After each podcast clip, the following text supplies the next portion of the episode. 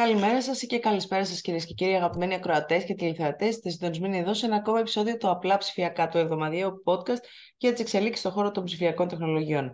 Μαζί μου, στο στούντιο των Νοτίων Προαστίων, ο αγαπημένος φίλος και συνάδελφος Δημήτρης Μαλάς. Δημήτρη μου, τι κάνεις; Και χαιρετώ την Νίκη Παπάζογλου από το στούντιο των Βορείων Προαστίων, άρτη αφιχτής από Γαλλία, αλλά αυτά θα μας τα πεις μετά.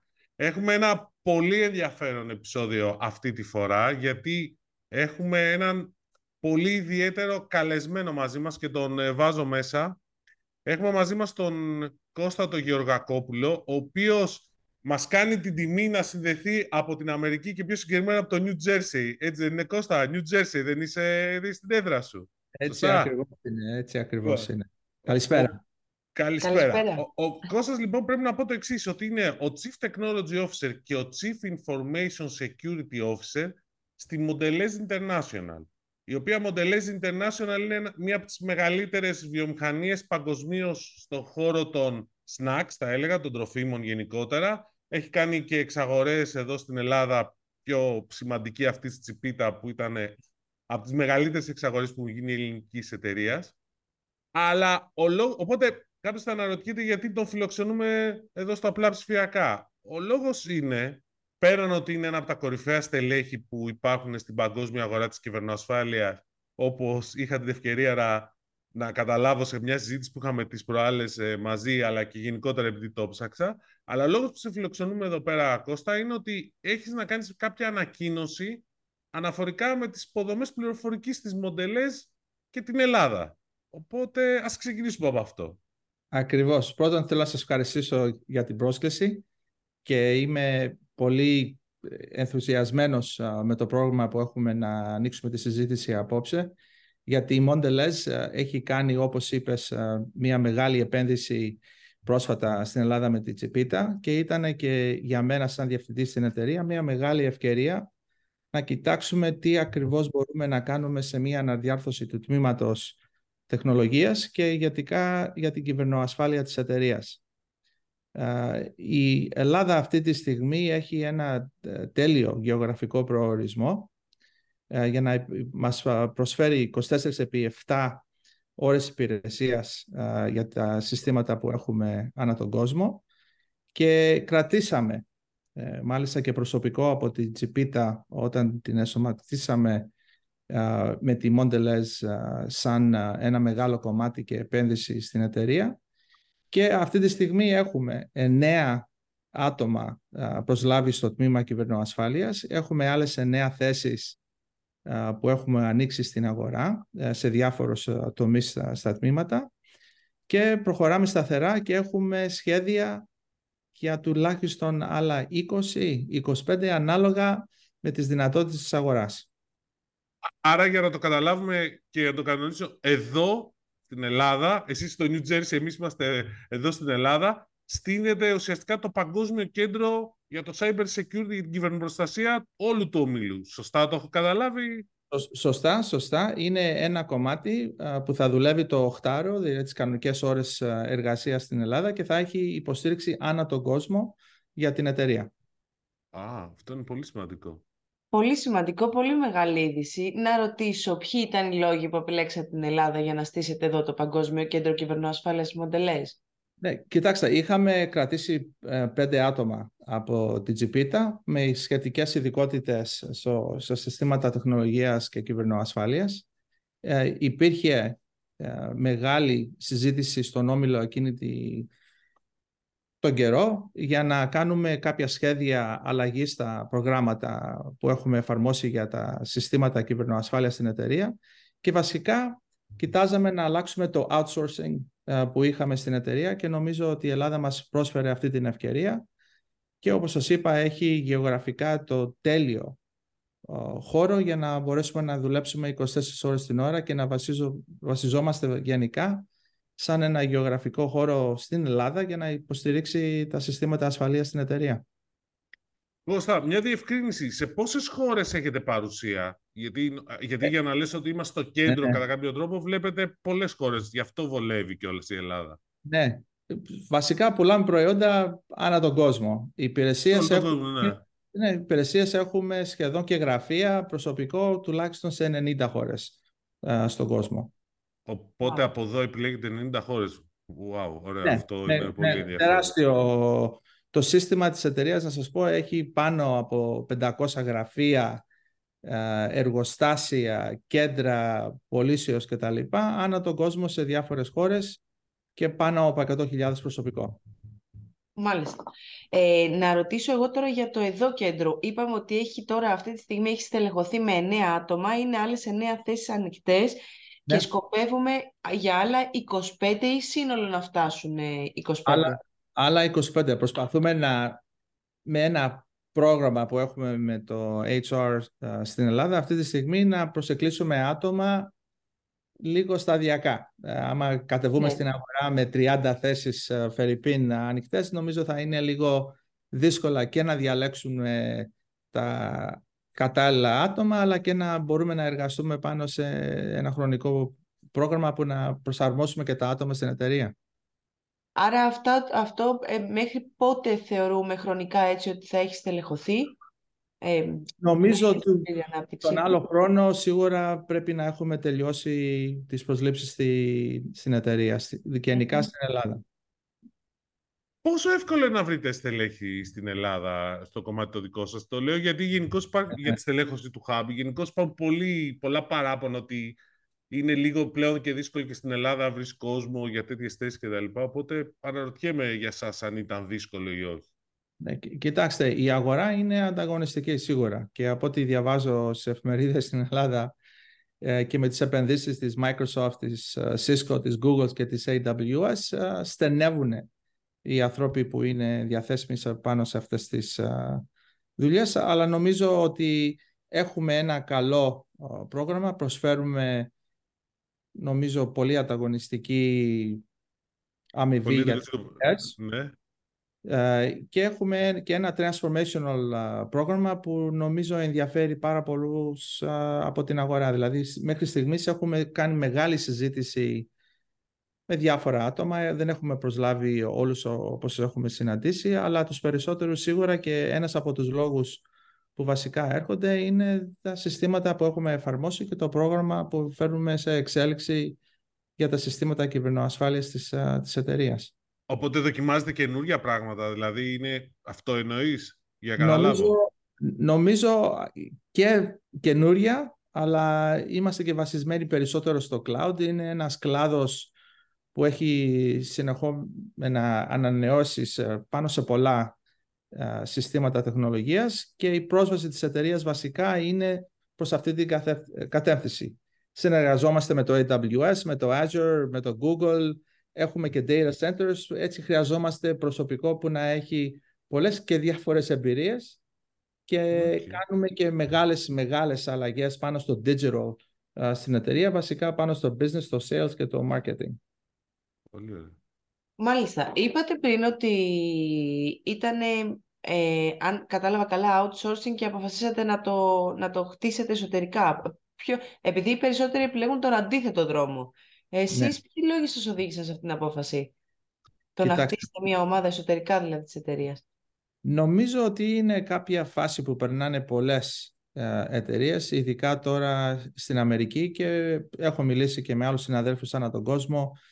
Η επιλογή το outsourcing ε, βασικά μπορεί να βοηθήσει οικονομικά, ε, μπορεί να βοηθήσει σε πρόσβαση σε άτομα που να έχουν κάποιες ικανότητες, αλλά κακά τα ψέματα έχουν λιγοστέψει και υπηρεσίες υποστήριξης και με αυτό το μοντέλο. Και από ό,τι διαβάζουμε και στις εφημερίδες δεν έχει κάνει και κάποια ουσιαστική αλλαγή στη θέση της εταιρείας πάνω σε κυβερνοεπιθέσεις που συνεχώς αυξάνονται. Οπότε ουσιαστικά αυτό που λες είναι ότι είναι καλύτερο να το έχεις εσωτερικά για να μπορείς να το διαχειρίσεις και καλύτερα, σωστά; Σίγουρα έχουμε αλλάξει το μείγμα, έχουμε ακόμα συνεργάτες πάνω στο τομέα, έχουμε επιλέξει ένα στρατηγικό συνεργάτη, το Ernst Young, που έχει και γραφεία στο Μαρούσι και τους ξέρω πάρα πολύ καλά και συνεργαζόμαστε και από το παρελθόν με την Procter Gamble που ήμουν και εκεί πέρα και έξι χρόνια και έχουμε αλλάξει το μείγμα. Δεν είναι πλήρες outsourcing, αλλά δεν είναι και πλήρες insourcing. Είναι co-sourcing. Δηλαδή έχουμε ε, επιπλήρως την διεύθυνση τα, των τμήματων. Ε, εμείς κανονίζουμε το πρόγραμμα που εφαρμόζουμε και πώς θα το εφαρμόσουμε. Τα συστήματα τα ελέγχουμε και τα επιλέγουμε εμείς με τη διαφορά ότι αν ήσουν τελείως outsourced τα επιλέγουν συνήθως οι suppliers που συνεργάζεσαι. Οπότε, και έτσι ναι. έχουμε και την εμπειρία, έχουμε και το προσωπικό που έχει και τις κατάλληλες γνώσεις ή τους στέλνουμε και για να εμπλουτίσουν και αυτά που ήδη γνωρίζουν ή κάτι καινούριο που επεξεργάζουμε ε, και προχωράμε πολύ πιο σταθερά, νομίζω και πολύ πιο αποτελεσματικά από άλλους συναδέλφους που γνωρίζω που έχουν ακόμα αυτό το outsourcing model. Γενικώς, επειδή ακριβώς έχεις και την εμπειρία και οι μοντελές είναι πολύ μεγάλος οργανισμός, αλλά έχεις περάσει και από άλλους μεγάλους οργανισμούς αντίστοιχους που δεν είναι της πληροφορικής, είναι διαφορετικό. Ε, Ποιες είναι οι βασικές προκλήσεις που αντιμετωπίζει ένας τόσο μεγάλος οργανισμός αναφορικά με την κυβερνοασφάλεια και πώς τις αντιμετωπίζετε; Κοιτάξτε, αυτή τη στιγμή τα, τα ransomware είναι κάτι που νομίζω έχει φοβήσει πάρα πολλούς διευθυντές ανά τον κόσμο σε πάρα πολλές ε, εταιρείες. Υπάρχουν ε, και πάρα πολλές περιπτώσεις. Η εταιρεία μας ήδη έχει κάποια εμπειρία από το 2017 που είχε πέσει θύμα μια τέτοιας ακριβώς επίθεσης ε, και νομίζω ότι βασικά άμα κοιτάξετε και τι γίνεται αυτή τη στιγμή πολιτικά, οικονομικά, ανά τον κόσμο με τον πόλεμο στην Ουκρανία και τις διάφορες κυβερνοεπιθέσεις που διαβάζουμε ακόμα και σήμερα τα νέα εδώ στην Αμερική είναι δυσάρεστα γιατί έχουν δεχτεί τεράστιες επιθέσεις πάρα πολλές ε, κυβερνητικές υπηρεσίες εδώ στην Αμερική ε, και άλλες εταιρείες που ακόμα δεν έχουμε περισσότερες πληροφορίες.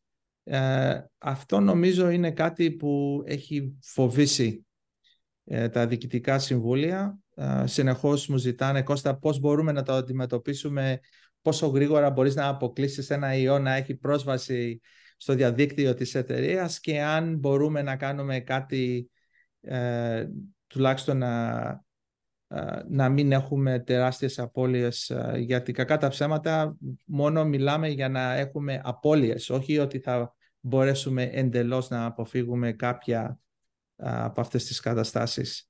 Αυτή τη στιγμή μπορώ να σας πω ότι ανά τον κόσμο σε όποια τοποθεσία έχουμε γραφεία ή προσωπικό κάτω και το λέω γιατί το έχουμε ήδη εφαρμόσει αρκετές φορές στην εταιρεία κάτω από 10 λεπτά μπορούμε να έχουμε τελείως αποκλείσει ή το άτομο ή τον υπολογιστή ή το τελείως το χώρο που χρησιμοποιούνται εκείνη τη στιγμή που είναι κάτι νομίζω πρωτόπορο στην αγορά.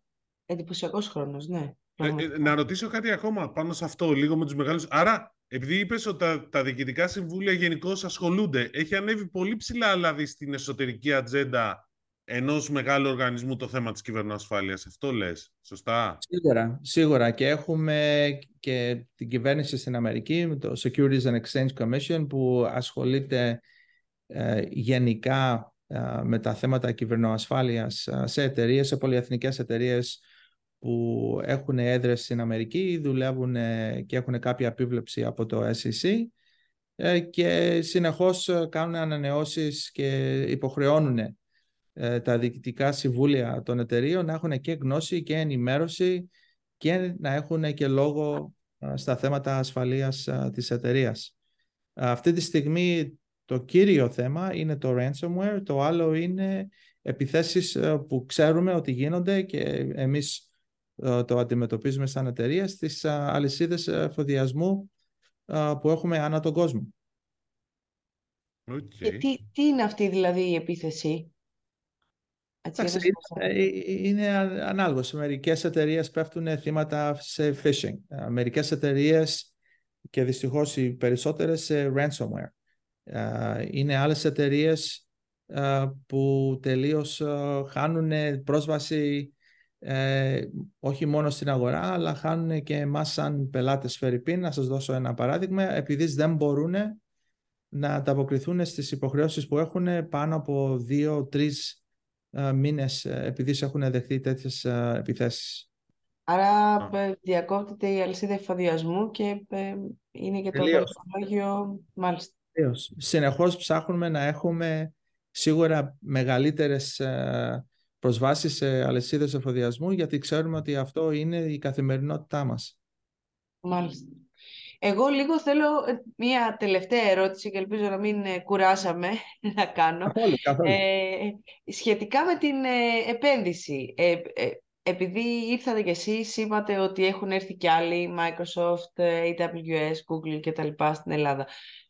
Πώς βλέπετε την Ελλάδα, θεωρείτε ότι μπορεί να εξελιχθεί πραγματικά σε σημαντικό τεχνολογικό κόμβο, τουλάχιστον, εντάξει, όχι παγκόσμιο, αλλά όσο αφορά την αγορά τέλος πάντων της Νοτιοανατολικής Ευρώπης. Ε, εγώ θα σας πω γιατί όχι παγκόσμια.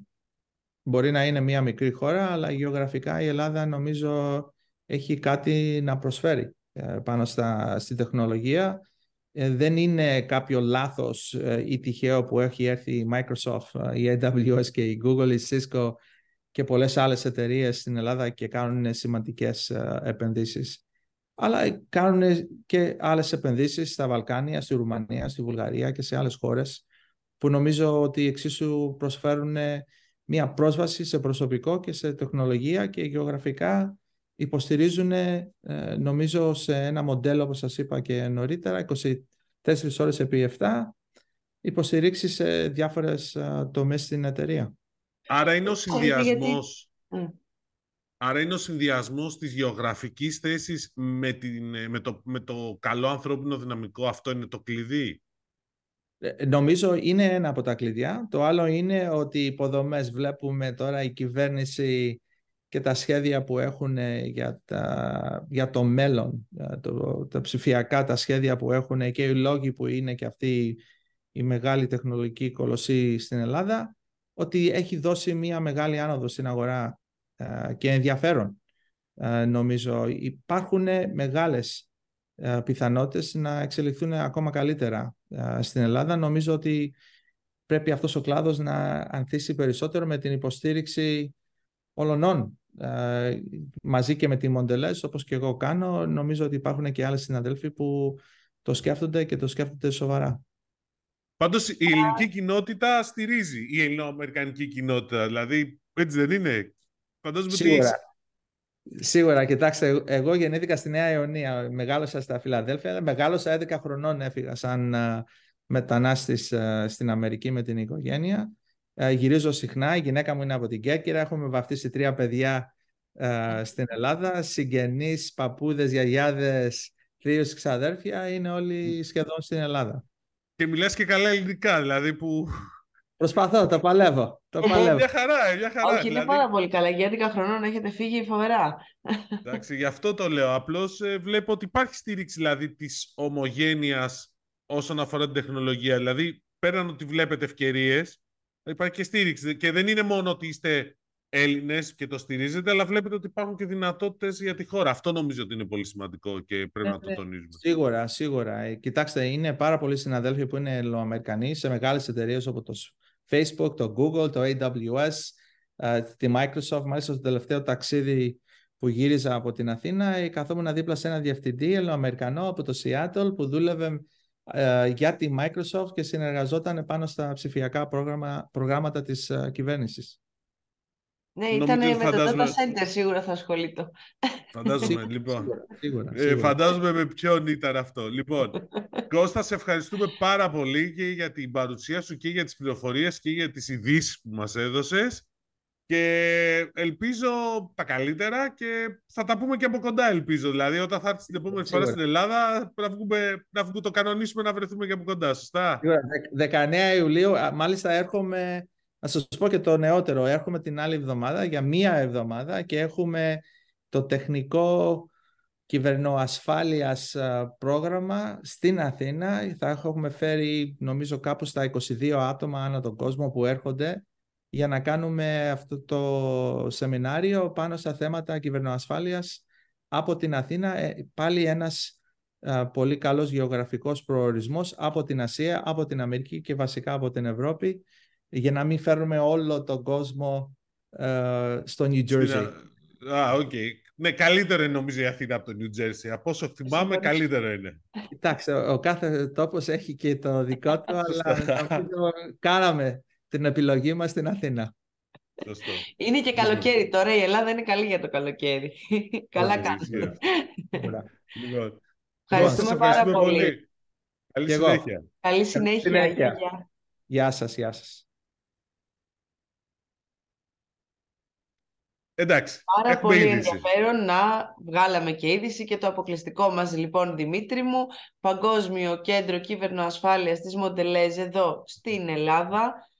Για άλλη μία φορά είναι εντυπωσιακό η γεωγραφική θέση. Ε, πολλές φορές ε, μπορεί να απορούν οι καλεσμένοι μας γιατί ρωτάμε και ξαναρωτάμε το, το ίδιο πράγμα, αλλά η γεωγραφική θέση που πολλοί την, ε, τη φέρνουν ως επιχείρημα, την είχαμε πάντα, δεν άλλαξε η Ελλάδα θέση γεωγραφικά. Ε, ε, ήταν πολύ ενδιαφέρον όμως αυτό που είπε ότι προχωράνε οι επενδύσεις στα ψηφιακά γιατί βλέπουν ένα σχέδιο, αυτό κατάλαβα εγώ, πλέον χαραγμένο από την κυβέρνηση που θα μας πάει μπροστά σε υποδομές, ευήκο αότα και έχουν και κάποιον να, να μιλήσουν, να συνδιαλλαγούν γι' αυτό. Γιατί φαντάζομαι ότι αν κάναμε και λίγο παραπάνω ερωτήσεις, που έχουμε κάνει και σε άλλους φιλοξενούμενους, όσον αφορά τη γραφειοκρατία και όλα αυτά, δεν έχουν λυθεί ακριβώς αυτά τα πράγματα. Απλά υπάρχει κάποιος τώρα που μπορεί να τους υποστηρίξει σε αυτό και υπάρχει και ένα σχέδιο που δείχνει πού θέλει να πάει η χώρα σχετικά με αυτόν τον τομέα. Οπότε νομίζω ότι αυτά είναι τα δύο τελευταία που κάνουν τη διαφορά. Ναι, σου, είπε, εσύ; Ε, εγώ, σου είπε κάτι νομίζω, είπε κάτι πάρα πολύ σημαντικό, ότι ε, είναι η γεωγραφική θέση, okay, πολύ σημαντικό, που, που, μετράει πάρα πολύ. Δηλαδή, μετράει απλά αυτό, λέω, αυτό το είχαμε πάντα, Δημήτρη. Ναι, απλό, ναι εντάξει, σαφώς, οι μοντελές, πρόσεξε, οι μοντελές τώρα, το Διοικητικό Συμβούλιο της Μοντελές, όταν πήγε ο Κώσο Γεωργακόπουλο που τους πήγε και τους είπε: ναι, ναι, γεια σας. Ε, σκέφτομαι να κάνω στην Ελλάδα. Μπορεί και να γύρισα και να του πάνε στην Ελλάδα επειδή είσαι εσύ από εκεί. Και επειδή το έχω συζητήσει με άλλους το πιο στο παρελθόν και εξηγούν, παιδιά, δεν είναι ακριβώς έτσι. Η γεωγραφική θέση αυτό μετράει. Γιατί στην Ελλάδα, που λένε για τη γεωγραφική θέση, μπορεί είναι όταν, όταν είναι, προ, είναι βράδυ, μάλλον, όταν είναι απόγευμα στην Ασία, είναι πρωί στην Ελλάδα όταν είναι πρωί στην Αμερική, είναι απόγευμα στην Ελλάδα. Που σημαίνει ότι στο 8 που δουλεύει η Ελλάδα, κάποιος που δουλεύει στην Ελλάδα 8 μπορεί να μιλήσει το πρωί με την Ασία και το απόγευμα με την Αμερική. Το οποίο είναι πολύ σημαντικό για να μπορείς να συνεννοηθείς. Αυτό ναι. είναι. Και δεν το είχαμε υπολογίσει. Αυτό, το, το, αλλά όπως το λες, το βλέπαν από τότε. Τώρα έχει αρχίσει να αξιοποιείται περισσότερο γιατί ακριβώς υπάρχει κάποιο ευήκο άτο, όπως το λες. Βασικά, νομίζω ότι όταν υπήρχαν πάντα σε υψηλά επίπεδα, το πρόβλημα ήταν η γραφειοκρατία από κάτω που τα χάλαγε. Τώρα κάπως έχει βελτιωθεί η κατάσταση. Αυτό είναι το, το σημαντικό. Εγώ νομίζω ότι το πιο βασικό είναι ο σχεδιασμός. Ότι βλέπουν επιτέλους ότι κάτι αλλάζει. Αυτό δηλαδή είπε ότι είδαμε το σχέδιο και φαντάζομαι ότι το σχέδιο εννοεί μερικώς και τη βίβλο ψηφιακού μετασχηματισμού που έδειξε ξεκάθαρα ακόμα από τις τηλεπικοινωνίες μέχρι το, ε, τα διαστημικά σχέδια ας πούμε, τη, της χώρας έδειξε πού θέλουμε να πάμε, ότι έχουμε ένα όραμα σε κάθε τομέα του ψηφιακού κράτους. Εντάξει. Έχουμε ακόμα δρόμο πάντως εκεί πέρα. Μετά τις εκλογές θα τα πούμε και είμαι πολύ έχουμε, περίεργος. Έχουμε, πολύ δρόμο έχουμε. Απλά τουλάχιστον έχουμε χαρτογραφήσει αυτό το δρόμο. Ναι, και, είμαι, και είμαι περίεργος ε, τι θα γίνει με το Υπουργείο Ψηφιακής Διακυβέρνησης παρεπιπτόντω. Το έχω απορία. αλλά αυτό θα το... σκότωσε τη γάτα. Σωστό, αλλά θα το συζητήσουμε σε δύο εβδομάδες, ύστερα από δύο επεισόδια, που θα έχουμε μια καλύτερη εικόνα για αυτά. Να σου πω τώρα κάτι άλλο, να αλλάξουμε να θέμα. Τίποτα. Ήσουν Στρασβούργο. Εντάξει, γιατί ήμουνα, ήσουν στο Στρασβούργο; Βλέπεις, βλέπεις και από το Στρασβούργο πώς με είδες και εδώ χάλια γύρισα. Ναι, ναι, γιατί ήσουν στο Στρασβούργο; Ήμουν στο Στρασβούργο μαζί με εκεί κάτι άλλα φιλαράκια που έχεις από αυτό το άλλο στο podcast. Ναι, ναι, από το άλλο podcast. Ναι, που okay. τα είπαμε και εκεί. Που μας ναι, ναι. διαβάλλουν συνεχώς. Αυτή και σε διαβολώ και εγώ. Λοιπόν, γιατί και αυτή η εκπομπή περιλαμβάνει τοποθέτηση προϊόντος. Αναφερόμαστε στο μοναδικό καταπληκτικό podcast που κάνει ο Δημήτρης Μαλάς μαζί με τον Τίμο τον Κουρεμένο και τον Κώστα τον Σκιαδά, το οποίο λέγεται τρεις στον αέρα. Το τελευταίο επεισόδιο ήταν 5-6 να τα αφήσω στον αέρα, αλλά OK. Okay. Ε, είχαμε πάει λοιπόν όλοι μαζί αποστολή στο Στρασβούργο, στη συγκεκριμένη ολομέλεια του Ευρωπαϊκού Κοινοβουλίου. Γιατί, γιατί είχε ένα πάρα πολύ μεγάλο ε, ψηφιακό κομμάτι. Ψηφίστηκε το AI Act, μιλάμε για το σχέδιο, το, το αρχικό σχέδιο τέλος πάντων, γιατί θα υπάρξουν κάποιες διαβουλεύσεις στη συνέχεια, για την ρύθμιση, να το βάλουμε σε εισαγωγικά, της τεχνητής νοημοσύνης. Ε, για την δημιουργία ενός ρυθμιστικού πλαισίου για την τεχνητή νοημοσύνης. Αυτό, αυτό το, ναι. το, ίδιο εννοούμε. Ε, είναι ένα σχέδιο το οποίο δείχνει το δρόμο για να μην αφήσουμε αυτή την τεχνολογία που είναι αρκετά καινοτόμα και τώρα αναπτύσσεται και κάνει θαύματα, ας το πούμε έτσι. Εντάξει, νομίζω ότι όποιος πρώτη φορά ασχολήθηκε με το GPT 3 και κάθισε και μίλησε μαζί του, να το βάλουμε σε εισαγωγικά, εντυπωσιάστηκε, οπότε θα είπε ότι κάνει θαύματα. Άρα λοιπόν όλη αυτή η τεχνητή νοημοσύνη θα πρέπει να λειτουργήσει μέσα σε ένα πλαίσιο ορθής χρήσης. Θα ναι. πρέπει κάπως να έχει διασφαλιστεί αυτό και ο μόνος τρόπος για να διασφαλιστεί είναι να ρυθμιστεί νομικά, έτσι, να υπάρξει κάποια σχετική νομοθεσία. Αυτό λοιπόν για πρώτη φορά γίνεται και το κάνει πρώτη η Ευρώπη, όπως έχει δείξει άλλωστε και στο παρελθόν το δρόμο με το GDPR. Ε, η φιλοσοφία όλης της ρύθμισης, του νομοθετικού αυτού πλαισίου που θα έρθει θα πούμε χρονικά πότε, είναι να, να υπάρξουν διαβαθμίσεις στο είδος της τεχνητής νοημοσύνης. Ε, τι εννοούμε με αυτό; Υπάρχει να διαβαθμίσεις με βάση την επικινδυνότητα. Υπάρχει δηλαδή η τεχνητή νοημοσύνη που μπορεί να είναι πολύ επικίνδυνη, οπότε θα είναι και απαγορευμένη. Αυτό είναι τα, ε, τα βιομετρικά συστήματα ε, και τα λοιπά. Δεν ξέρω αν κοίταξες καθόλου. Υπάρχει που είναι υψηλού κινδύνου, η οποία θα διέπεται από λίγο πιο αυστηρούς κανόνες χρήσης και υπάρχουν και οι γενικές εφαρμογές όπου και αυτές θα υπόκειται σε κανόνες για να υπάρξει μία ορθή χρήση και πρακτική και να μην είναι ανεξέλεγκτο το πράγμα. Ακριβώς πώς θα, θα γίνει αυτό θα υπάρξουν διαβουλεύσεις και με την Επιτροπή στη συνέχεια. Έχει ήδη δει το σχέδιο η Κομισιόν, πήραν αυτές οι προτάσεις οι Ευρωβουλευτές, έκαναν τις δικές τους διορθώσεις, υπερψηφίστηκε όλο αυτό το, το AI Act από τους Ευρωβουλευτές τώρα τις προηγούμενες ημέρες στην Όμως, δεν είναι τελειώνει εδώ. Δεν, γίνεται... δεν τελειώνει εδώ φυσικά, αλλά αυτό που καταλάβαμε πάρα πολύ έντονα είναι ότι η πρόθεση όλων και ήταν πρώτη φορά, στο λέω και σε αυτή την εκπομπή, γιατί στο είπα και στο άλλο podcast, εγώ πρώτη φορά είδα τόσο έντονη διάθεση να τελειώσει πολύ γρήγορα. Το θέμα ίσως δεν είναι των Ευρωβουλευτών. Ίσως είναι... γιατί έχουν συνηθίσει, έχουν συνειδητοποιήσει όλοι με το πόσους γρήγορους ρυθμούς κινείται η τεχνητή νοημοσύνη. Δηλαδή πότε δοκιμάσαμε το GPT-3 και πότε ήταν διαθέσιμο το GPT-4. Σωστό. Άλλο λέω ότι θέλει έγκριση. Πρόσεξε. Αν θυμάμαι καλά και διόρθωσε με αν κάνω λάθος. Θέλει έγκριση ε, το ΑΕΑΚ να συμφωνήσουν όλοι να πάρει την ψήφο και από το Ευρωπαϊκό Κοινοβούλιο και από την Ευρωπαϊκή Επιτροπή και από το Συμβούλιο των Αρμόδιων Υπουργών. Σωστά; Και μετά, αφού καταλήξουν αυτό όλες αυτές οι πλευρές, που δεν είναι εύκολο να καταλήξουν πολλές φορές, γιατί πολλές φορές θα αρχίσουν να παίζουν λεπτομέρειες. Δηλαδή, για αυτές εφαρμογές θα θεωρούμε κάποια μικρότερα πράγματα και εκεί πέρα αρχίζει κόντρα. Λοιπόν, και να φτάσει σε ένα σημείο αυτό και μετά, αφού εγκριθεί, θα πρέπει μέσα σε διάστημα 18 μηνών, αν θυμάμαι καλά συνήθως, να περάσει και στο, ως νόμος μέσα στα, στο, σε κάθε χώρα. 24 μήνες. 24. Στόχος λοιπόν είναι να σου πω εγώ πριν τις ευρωεκλογές. ναι. να έχει τελειώσει όλη αυτή η διαδικασία της διαβούλαυσης μεταξύ των ευρωπαϊκών αρχών για να έχουμε το τελικό πλαίσιο. Και να έχει ψηφιστεί από το Ευρωπαϊκό Κοινοβούλιο. Οπότε να έχει γίνει νόμος πλέον της Ευρωπαϊκής Ένωσης και στη συνέχεια να υπάρξει αυτή ε, το περιθώριο των δύο ετών, 24 μήνες όπως είπες, για να μπορέσει να ενσωματωθεί στις εθνικές νομοθεσίες του κάθε κράτους μέλους. Μακάρι.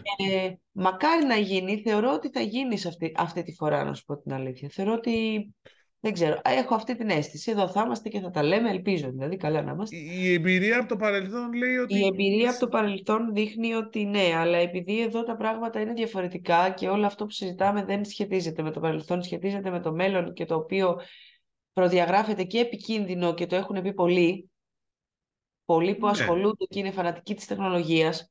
Θέλει προσοχή. Ναι, θέλει προσοχή. Και αυτό ναι. θεωρώ ότι θα είναι κομβικό στις, στις αποφάσεις τους για τη συνέχεια.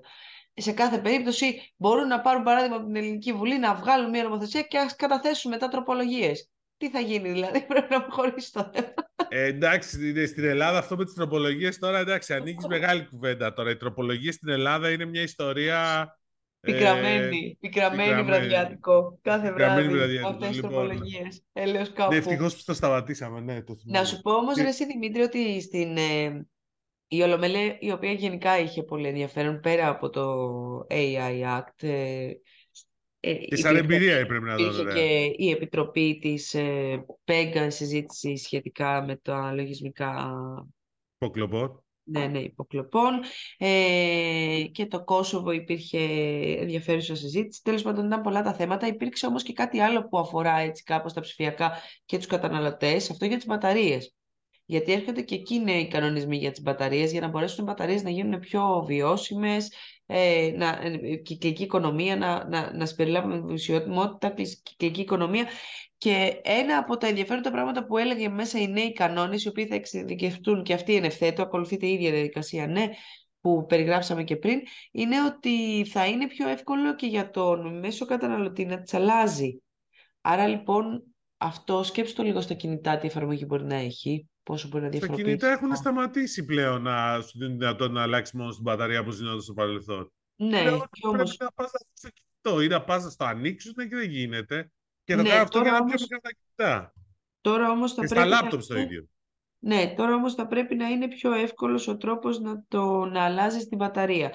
Επίσης θα χρησιμοποιηθούν πρώτες ύλες οι οποίες θα είναι πιο εύκολο να βρεθούν, ούτως ώστε να μην διαρριγνύεται η διαφοδιαστική αλυσίδα σε περιπτώσεις κρίσεων, όπως ζήσαμε την υγειονομική κρίση, για παράδειγμα, και είχαμε ξεμείνει από λάπτοπ και από αποστολές, γιατί δεν μπορούσαμε να βρούμε, ή και με τον πόλεμο στην Ουκρανία που είδαμε ότι υπήρξε πάλι πρόβλημα με τις πρώτες ύλες, τι μας έλεγαν, ποιες συσκευές ήταν, ποιο, ποιο, ποιο ε, υλικό ήταν που ε, σπάνιε γέες, ήταν πολλά ήταν εκεί πέρα. Ναι, ήταν ένα συγκεκριμένο το οποίο χρησιμοποιείται πολύ στους ηλιακούς θερμοσύφωνες. Θυμάμαι που μας έλεγε ένας μεγάλος retailer και είχαν πρόβλημα με αυτό, ναι.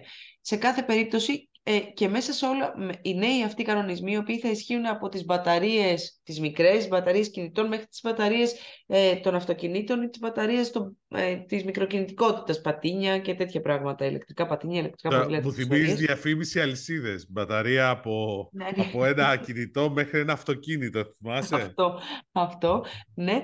Ε, Ξέχασα τι ήθελα να σου πω, τέλος πάντων. Για τις μπαταρίες συζητάμε ναι, τώρα, ότι θα είναι, πιο εύκολο να, θα, θα είναι πιο εύκολο να βρεις μπαταρία και να αλλάξεις την μπαταρία. OK. Okay.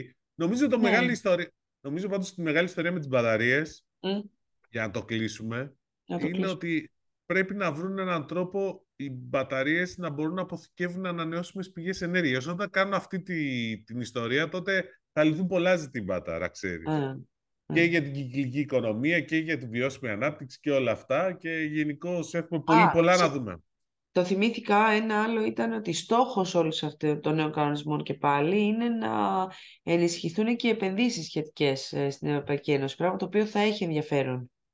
Έτσι. Μάλιστα, πολύ ωραία. Ναι, γιατί και οι επενδύσεις μετράνε. Και στο AI επίσης είναι ίσως μια ευκαιρία η, Ελλάδα, η Ευρώπη, φτιάχνοντας το ρυθμιστικό πλαίσιο το σωστό, να μπορεί να προσελκύσει πιο εύκολα επενδύσεις. Και αυτό είναι σημαντικό επίσης. Έτσι δεν είναι; Πολύ σημαντικό. Λοιπόν, πάμε να δούμε τι άλλο είχαμε αυτή την εβδομάδα. Είχαμε Εσύ τη... Ναι, εγώ θα σου πω γιατί είπες. Λοιπόν, καλή να ξεκινήσω από το εξής ότι είχαμε την, ε, την υπογραφή του UFBB, του πρώτου πακέτου για το UFBB, Ultra Fast Broadband, που είναι το η σύμπραξη, το ΣΔΙ... Το νέο. ναι, είναι συγκινητικό το νέο, γιατί αυτό το συζητάμε από το 2016-2017, θυμάμαι, μπορεί και πιο παλιά έργο 800 εκατομμυρίων ευρώ, 880 εκατομμυρίων ευρώ προπολογισμού συμπεριλαμβανομένου του ΦΠΑ, όπου η συζήτηση είναι εδώ πέρα πώς θα βάλουμε οπτική ίνα σε περίπου 800.000 νοικοκυριά, τα οποία, σε 800.000 νοικοκυριά ανά την Ελλάδα, τα οποία είναι σε αγροτικές περιοχές, σε, σε περιοχές που γενικώς δεν έχουν πολύ μεγάλο εμπορικό ενδιαφέρον και θεωρείται ότι δεν θα πάνε πάροχοι. 7 lots, είναι δύο οι, αυτοί, οι κοινοπραξίες που το έχουν πάρει. Η μία είναι ο όμιλος, ε, κοινοπραξία. Η μία είναι ο όμιλος ΟΤΕ που έχει πάρει τα τρία lots από τα 7, 350.000 νοικοκυριά. Υπέγραψε τη σύμβαση την περασμένη Δευτέρα, ε, που ήταν μια είδηση έτσι, σημαντική και λέει μάλιστα θα ξεκινήσει άμεσα. Η δεύτερη σύμβαση είναι με την ε, κοινοπραξία της Stern Ενεργειακή και της Grid Telecom, αλλά ακόμα αυτό θέλουμε λίγο δρόμο μπροστά μας. Θέλουμε λίγο δρόμο. Εντάξει, μην το τελειώσουμε τόσο γρήγορα αυτό το έργο. Από το 2017 έχει πάει 2023, δώσ' του λίγο ακόμα παράταση. Είναι από τα λίγα έργα της Ελλάδας που έχει ξεκινήσει άλλη κυβέρνηση και συνεχίζει άλλη κυβέρνηση, δεν να πούμε. Εντυπωσιακό.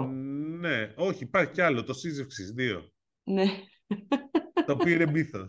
Νομίζω ότι όταν τελειώσει το συζήτημα... Δηλαδή, Αυτό είναι μόνο δύο κυβερνήσεις ή είναι παραπάνω; Ε, όχι παραπάνω είναι. Ξεκίνησε ε. το να σχεδιάζεται ή το...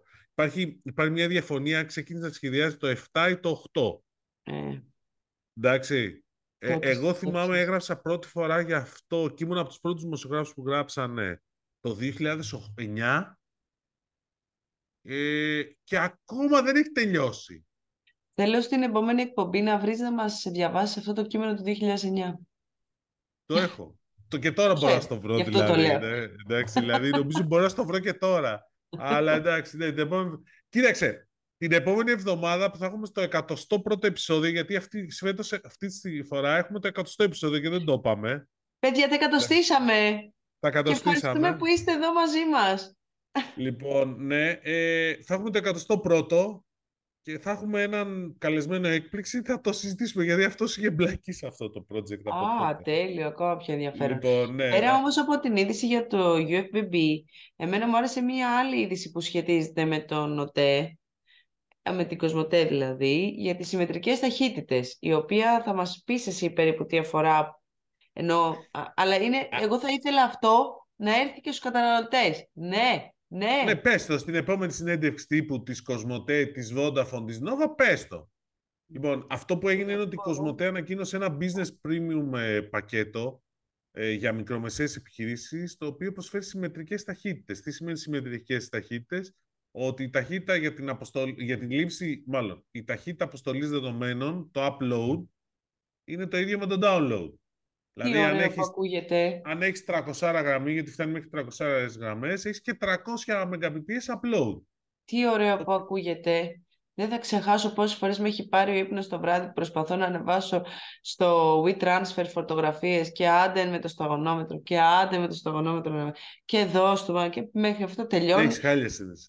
Ναι, ναι, χάλια, χάλια, χάλια. Πάντως, επειδή λέμε για την Κοσμοτέ, έχουμε ένα σχόλιο από τον Θοδίτη τον Αγγελόπουλο, ο οποίος αναρωτιέται ε, ξέρεις, αυτή που λέγαμε με την ε, T-Mobile, με ενδιαφέρει λέει, πολύ να δω αν θα καταφέρει ο Όμιλος ότι να κερδίσει το στοίχημα του rebranding σε T-Mobile. Ε, και και εμάς μας ενδιαφέρει. Αλλά το ε, θεωρώ πολύ δύσκολο. Εγώ θεωρώ ναι, ότι δεν θα... Να καταφέρει το συνδυασμό, ναι. Δηλαδή να κολλήσει και το τι και να αρχίσει να, γίνει, να κάνει το transformation εντελώς, θα του πάρει πολύ χρόνο. Δεν ξέρω. να σου πω, θα έχει δείξει. Δεν ξέρω, Πάντως, δεν ξέρω. Επειδή, με αφορμή το UFBB, επειδή λέγαμε και για... Ε, λέγαμε για την ενεργειακή που ανέφερα, θυμήθηκα ότι γενικώ έχουμε και το καινούριο παιχνίδι που είναι ότι μπαίνουν στην πληροφορική όμιλοι από άλλους κλάδους, όπως είναι η ενέργεια.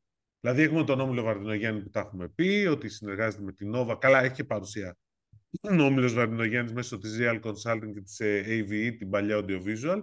Αλλά τώρα μπαίνει και ο Όμιλος Μητυλινέο, ο οποίος έχει την άλλη εβδομάδα παρουσίαση της Αβοκάντο, ή κάπως έτσι. Εμένα μου αρέσει το όνομα. Αβοκάντο, ναι. θα τα πούμε. Στο επόμενο επεισόδιο όμως θα έχουμε περισσότερα, γιατί ε, κάνουμε εγγραφή Πέμπτη, οπότε Τετάρτη βράδυ που θα είμαστε εκεί με, το, με τον Όμιλο θα μάθουμε, ελπίζουμε, περισσότερα. Αν και σε κάτι τέτοιες παρουσιάσεις, πολλές φορές φεύγεις με περισσότερες απορίες από όσες ε, από όσες είχες πριν μπεις, αλλά αυτό είναι μια άλλη συζήτηση και κάποια άλλη στιγμή το πούμε. Τι άλλο είχαμε; Εγώ θέλω να μου είχα... πεις εδώ, ε, ε, μου, έμαθα ότι έμαθες. Ναι. Μου είπαν ότι σου είπαν. Κάτι νούμερα λέει για τη Revolut. Ναι, έμαθα το εξής. Με αφορμή τέτοιο ότι η, η, η είδηση της εβδομάδας είναι ότι η Revolut ε, συνεργάζεται με τα Public και βγάζει το Revolut Pay στην Ελλάδα.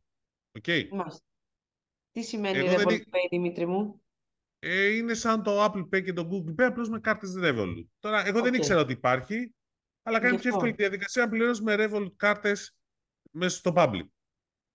Η άποψή μου γενικότερα είναι ότι ε, τέτοιο, ε, ότι οι καταναλωτές θέλουν επιλογές. Οπότε αν τους δίνεις περισσότερες δυνατές, καλό είναι. Με αυτή την έννοια καλά κάνει το public. Τώρα, Καλά. η Revolut έμαθα ότι έχει, 700, έχει φτάσει σε 700.000 συνδρομητές στην Ελλάδα, πελάτες στην Ελλάδα, που είναι μεγάλο νούμερο. Δηλαδή, αν σκεφτείς ότι υπολογίζεται ότι όσοι έχουν, χρησιμοποιούν υπηρεσίες mobile bank στην Ελλάδα είναι 3,5 εκατομμύρια, τα 700.000 είναι καλό νούμεράκι, θα έλεγα. Για μια εταιρεία ναι. που δεν κάνει διαφήμιση, ε. Ε, μέσος Ποτέ. όρος ηλικίας... Ποτέ. Μέσος όρος ηλικίας 35, 35 έτη, Αθήνα, Θεσσαλονίκη κατά κύριο λόγο και χρησιμοποιούνται τόσο για πληρωμές με κάρτα, οι υπηρεσίες της Revolut, όσο και για τη μεταφορά χρημάτων. Το οποίο είναι πολύ ενδιαφέρον και σημαντικό. Το λέω γι' αυτό. Ναι. Οπότε, Πολύ ενδιαφέρον. Δεν είχαμε ακούσει νούμερα για Revolut να πούμε. Το γεγονός ότι λέμε με τον Δημήτρη να μας πει τα νούμερα της Revolut δεν είναι από ξένες εταιρείες όπως και τα νούμερα του Netflix, για παράδειγμα. Αν ποτέ σας τα πούμε, είναι σημαντικά. Δεν τα ξέρουμε γενικά. Πάντα τα εικάζουμε. Σωστό. και είναι 700.000 όταν συνολικά η Revolut έχει 30 εκατομμύρια. Mm. Και είναι σε ούκο λίγες χώρες. Ε, τώρα, τι άλλο είχαμε; Λοιπόν, είχαμε και κάτι ενδιαφέρον από τη Unisystems. Ναι, η, Unisystems με τη Knowledge Systems ε, ναι. που έχει έδρα στην Πάτρα ανακοίνωσε τη δημιουργία ενός Technology Hub στην Πάτρα. Ρε εσύ Δημήτρη, χαμός γίνεται με τα Hub. Μπράβο η Unisystem που κάνει και στην Πάτρα. Ναι, στην Πάτρα έχει πολύ, αρκετά κιόλας θα έλεγα. Δεν είναι μόνο η Unisystem, έχουν πάει κι άλλοι. Πάμε και στα Γιάννενα, στη Ρόδο. τι από ε... Πώ σου ήρθε αυτό τώρα; Είναι βράδυ. Υπάρχει... Και με ναι, είναι βράδυ. Ναι, εντάξει, okay. Έχω πετάξει. Ό,τι θες έχω κάνει λοιπόν. σήμερα. Ωραία, λοιπόν, εντάξει. Τότε λοιπόν. Επίσης, έχω κάνει τέσσερις μέρες πάρα πολύ παρέα με τον Τίμο. Οπότε θα μπορούσα να πετάξω οποιοδήποτε κρύο αστείο. Σωστό και αυτό, ναι, το έχω ξεχάσει αυτό. Ναι. Μάλιστα. Λοιπόν, ε, OK. Okay. Εντάξει. Είχαμε και, είχαμε και μία εξαγορά της Subsoft από την Soft One. Ε. Συνεχίζονται ναι. οι εξαγορές στο... Συνεχίζονται οι εξαγορές και νομίζω ότι τώρα δεν ξέρω πλέον πόσες άλλες εξαγορές θα γίνουν, αλλά έχει πάρα πολλές. Εγώ δεν ξέρω εταιρεία... τι έχει μείνει για να εξαγοραστούν. Περίμενε. Υπάρχουν, έχουν μείνει. Το ενδιαφέρον με την Upsoft είναι το εξής, που έχει σχέση με αυτό που λέγαμε πριν. Ότι η Upsoft έχει έδρα το Ηράκλειο της Κρήτης. Ναι. Άρα γενικώς υπάρχει μια τάση των εταιριών πληροφορικής και γενικότερα των εταιριών που ασχολούνται με τις ψηφιακές τεχνολογίες να κινούνται προς τα εκεί, προς την περιφέρεια. Αυτό είναι σημαντικό και νομίζω ότι πρέπει να το κρατήσουμε. Αυτό γιατί γίνεται, θεωρείς, για να μπορούν να καλύπτουν και τις εκεί... Γιατί υπάρχουν ανάγκες και εκτός της, ε, πώς το, και εκτός της Αθήνας και της Θεσσαλονίκης, νομίζω. Υπάρχουν ευκαιρίες πλέον και αναπτύσσονται. Mm. Εντάξει, οπότε... Λοιπόν, είναι όλο σημαντικό αυτό. Τέλος πάντων. Και ξέρεις λοιπόν... και κάτι άλλο ενδιαφέρον που υπήρχε και θα μας απασχολήσει και τις επόμενες ημέρες. Νομίζω ότι τώρα αυτές τις ημέρες που έλειπα είδα και κάποια εξέλιξη ότι πάλι θα ξεκινήσει έτσι αυτό το, ο, ο αγώνας, η μάχη μεταξύ Κοσμοτέ Νόβα για το αθλητικό πρωτάθλημα. Γιατί λήγουν κάποια συμβόλαια, εντάξει, κάποια είναι σταθερά του Ολυμπιακού, οπότε πάλι θα αρχίσει λίγο η ανακατανομή του περιεχομένου, να δούμε πώς θα πάει. Οι δύο ομάδες ανεβαίνουν, οπότε μπορεί από εκεί που ήταν 6-8 το σκορ πέρυσι, 8 είχε πάρει η Κοσμοτέ, 6 είχε πάρει η Νόβα, να πάει 8-8 φέτος και μπορεί να αλλάξουν κάποιες περισσορροπίες, γιατί η μεγάλη... Να πάει 7-7 λες φέτος. Ναι, οι μεγάλοι τρεις δεν έχουν κλείσει. Όχι, αφού δύο θα ανέβουν. Ναι, 14 θα είναι. Δύο πέφτουν, δύο ανεβαίνουν. Ναι. Α, θα πέσουν και δύο. Ναι. Αυτός δεν τους υπολογίζει. Πέσανε δύο. Πέσανε δύο. Και ανεβαίνει ο Πανσεραϊκός και η Κυφυσιά. Ο Πανσεραϊκός στην Κυφυσιά δεν ήξερα. Τον Πανσεραϊκό τον ήξερα. Εντάξει. Αλλά θα yeah. Ναι. δείξεις πώς θα εξελιχθεί αυτό. Εντάξει, δεν νομίζω ότι είναι τόσο κέρυες ομάδες δηλαδή αυτές. Αυτές δεν είναι. Οι άλλες είναι. Οι τρεις μεγάλες ε, δεν είναι... έχουν κλείσει πέρα από τον Ολυμπιακό. Παναθηναϊκός ΑΕΚ τρεις... Ναι, εντάξει, αυτό θα είναι σημαντικό, αλλά θα δούμε. Κάτσε, είναι Παναθηναϊκός ΑΕΚ, Παναθηναϊκός ΑΕΚ ΠΑΟΚ. Θα δούμε πώς θα εξελιχθεί αυτό. Εντάξει, δεν νομίζω ότι είναι... Θα δούμε. Α το ψάξουμε λοιπόν, γιατί το έχουμε για την επόμενη εβδομάδα. Εντάξει, λοιπόν. εντάξει θα δούμε, θα δούμε πώς θα εξελιχθεί. Σίγουρα πάντως, αν κάποιος θεωρώ μετά την έλευση του Netflix και του Disney επιλέγει Κοσμοτέ ή Nova, το κάνει κατά κύριο λόγο και για το αθλητικό περιεχόμενο. Ε. Οπότε το που πάνε οι ελληνικές ομάδες είναι λίγο βασικό για το τι ναι, σύντροφο θα επιλέξεις. υπό αυτή Σωστό την έννοια. Σωστό και Και το είπα ως ε, προπομπό του ότι θα μας απασχολήσει τις επόμενες εβδομάδες. Έχεις κάτι άλλο να μου πεις; Όχι, λέω να σε αφήσω να πας να ξεκουραστείς. ναι, όντως, τα άκουσα και εγώ. Λοιπόν, έγινε. Λοιπόν, να το αφήσουμε εδώ πέρα. Να πούμε καλή συνέχεια. Ευχαριστούμε που ήσασταν μαζί μας. Κάντε like, subscribe στα, στο YouTube, στα social media, στο Spotify. Στείλτε μας ερωτήσεις. Ερωτήσεις, σχόλια, ό,τι θέλετε και προτάσεις. Και τα λέμε την επόμενη εβδομάδα. Ευχαριστούμε. Γεια.